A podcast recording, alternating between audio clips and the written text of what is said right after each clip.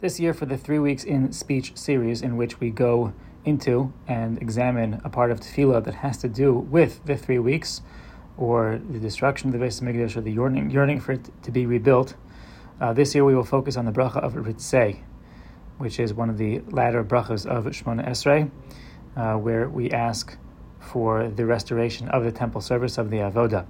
In the middle of Ritzei, it's quite a short bracha. In the middle of Ritzei, there is a construct. There are there are uh, there are a couple of clauses of phrases that don't seem to fit together very well. That's very hard to read. Um, so we're going to focus most of our comments on that, because even as we recite the bracha normally day in and day out, we stop for a moment and focus on the flow of the words. It'll teach us a lot about those words and thereby giving them more meaning as we recite them uh, daily. But before then, in the general code of the Shemona Esrei, how the Shemona Esrei is unfolded, the Gemara in Megillah discusses step by step and tells us step by step why the Anshe Knesset set the prayer order as they did. And uh, regarding the bracha of Ritzei, the Gemara says that after tefillah, comes avoda.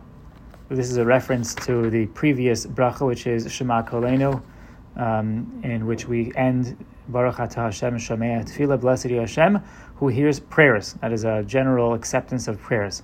And afterwards comes avoda, and a proof text is brought for that. That this should be one should be following the other. So before getting into the actual bracha, just in the atmosphere in which the bracha is presented, this already gives us a very valuable and poignant lesson for the three weeks. We tend to think that Shemon Esrei is the height of of conversation with Hakadosh Baruch Hu, kind of the height of service in the sense that we are uh, just before Him, talking to Him directly in a holy state, feet together, everything quiet all around us.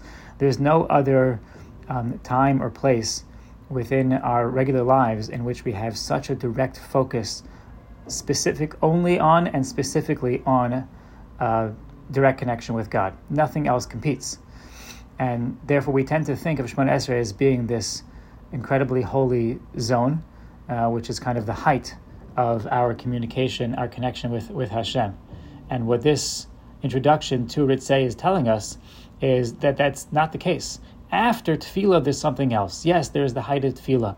There's the power of tefillah. There's the feeling of closeness of tefillah. But there's something else beyond it. After tefillah comes avoda, comes service in the Beis Hamikdash, comes service in the temple. There's something beyond where we are now that we are yearning for for uh, for it to be restored. Um, so that's just a little bit of an inkling. You know, when we think about uh, Mashiach or the Beis Hamikdash or things happening in the future we tend to think of that as being something else. There's the world that we're in now, and then there's going to be another world later on. It's important to recognize that there is a that those are one in the same world. It's just that our world is missing a significant portion, a significant ability of us to to attain spiritual heights and attain that degree of spiritual connection.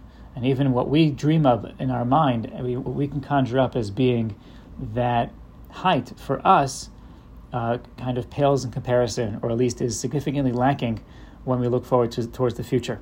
That's the first thought in this bracha before we get into those words and the actual development of the bracha itself. Just the setting is already a very powerful message for the three weeks, and we'll continue in the next podcast.